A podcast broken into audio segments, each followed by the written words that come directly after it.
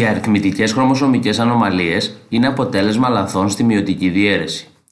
Αν κατά τη διάρκεια της μειωτικής διαίρεσης δεν πραγματοποιηθεί φυσιολογικά ο διαχωρισμός των ομόλογων χρωμοσωμάτων ή των αδελφών χρωματίδων, ένα φαινόμενο που ονομάζεται μη διαχωρισμός, τότε δημιουργούνται γαμέτες με αριθμό χρωμοσωμάτων μεγαλύτερο ή μικρότερο του φυσιολογικού.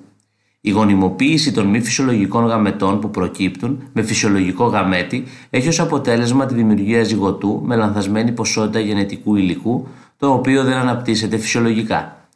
Τα άτομα που προκύπτουν και έχουν περίσσια ή έλλειψη μικρού αριθμού χρωμοσωμάτων ονομάζονται ανευπλοειδή. Η απουσία ενός μόνο χρωμοσώματος ονομάζεται μονοσωμία, ενώ η ύπαρξη ενός επιπλέον τρισωμία.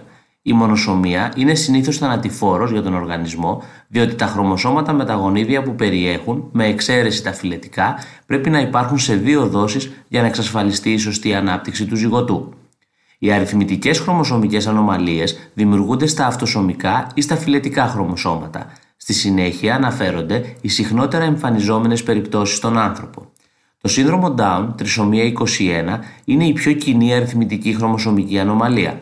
Τα άτομα με σύνδρομο Down εμφανίζουν καθυστέρηση στην ανάπτυξη, χαρακτηριστικές δυσμορφίες στο πρόσωπο και διανοητική καθυστέρηση. Στον καριότυπο των ατόμων που πάσχουν σε όλες σχεδόν τις περιπτώσεις εμφανίζεται ένα επιπλέον χρωμόσωμα 21.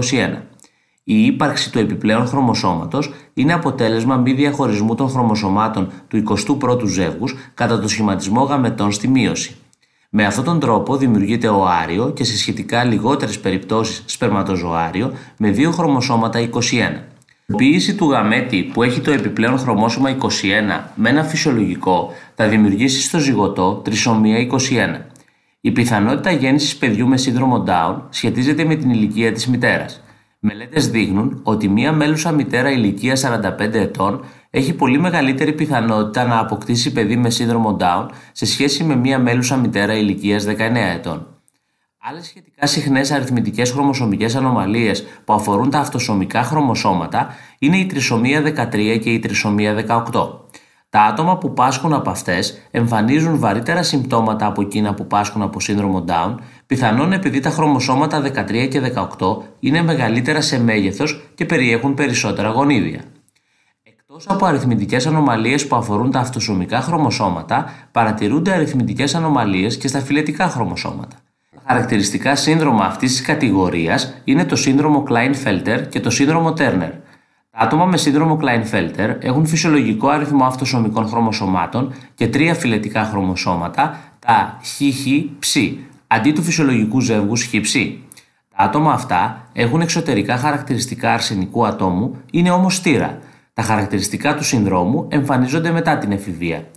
Τα άτομα που πάσχουν από το σύνδρομο Turner έχουν φυσιολογικό αριθμό αυτοσωμικών χρωμοσωμάτων, 44, αλλά μόνο ένα χρωμόσωμα Χ από το ζεύγος των φυλετικών χρωμοσωμάτων. Αυτή είναι η μοναδική μονοσωμία που έχει βρεθεί στον άνθρωπο. Τα άτομα αυτά δεν εμφανίζουν δευτερογενή χαρακτηριστικά του φύλου, παρόλο που έχουν φαινότυπο θηλυκού ατόμου και είναι στήρα.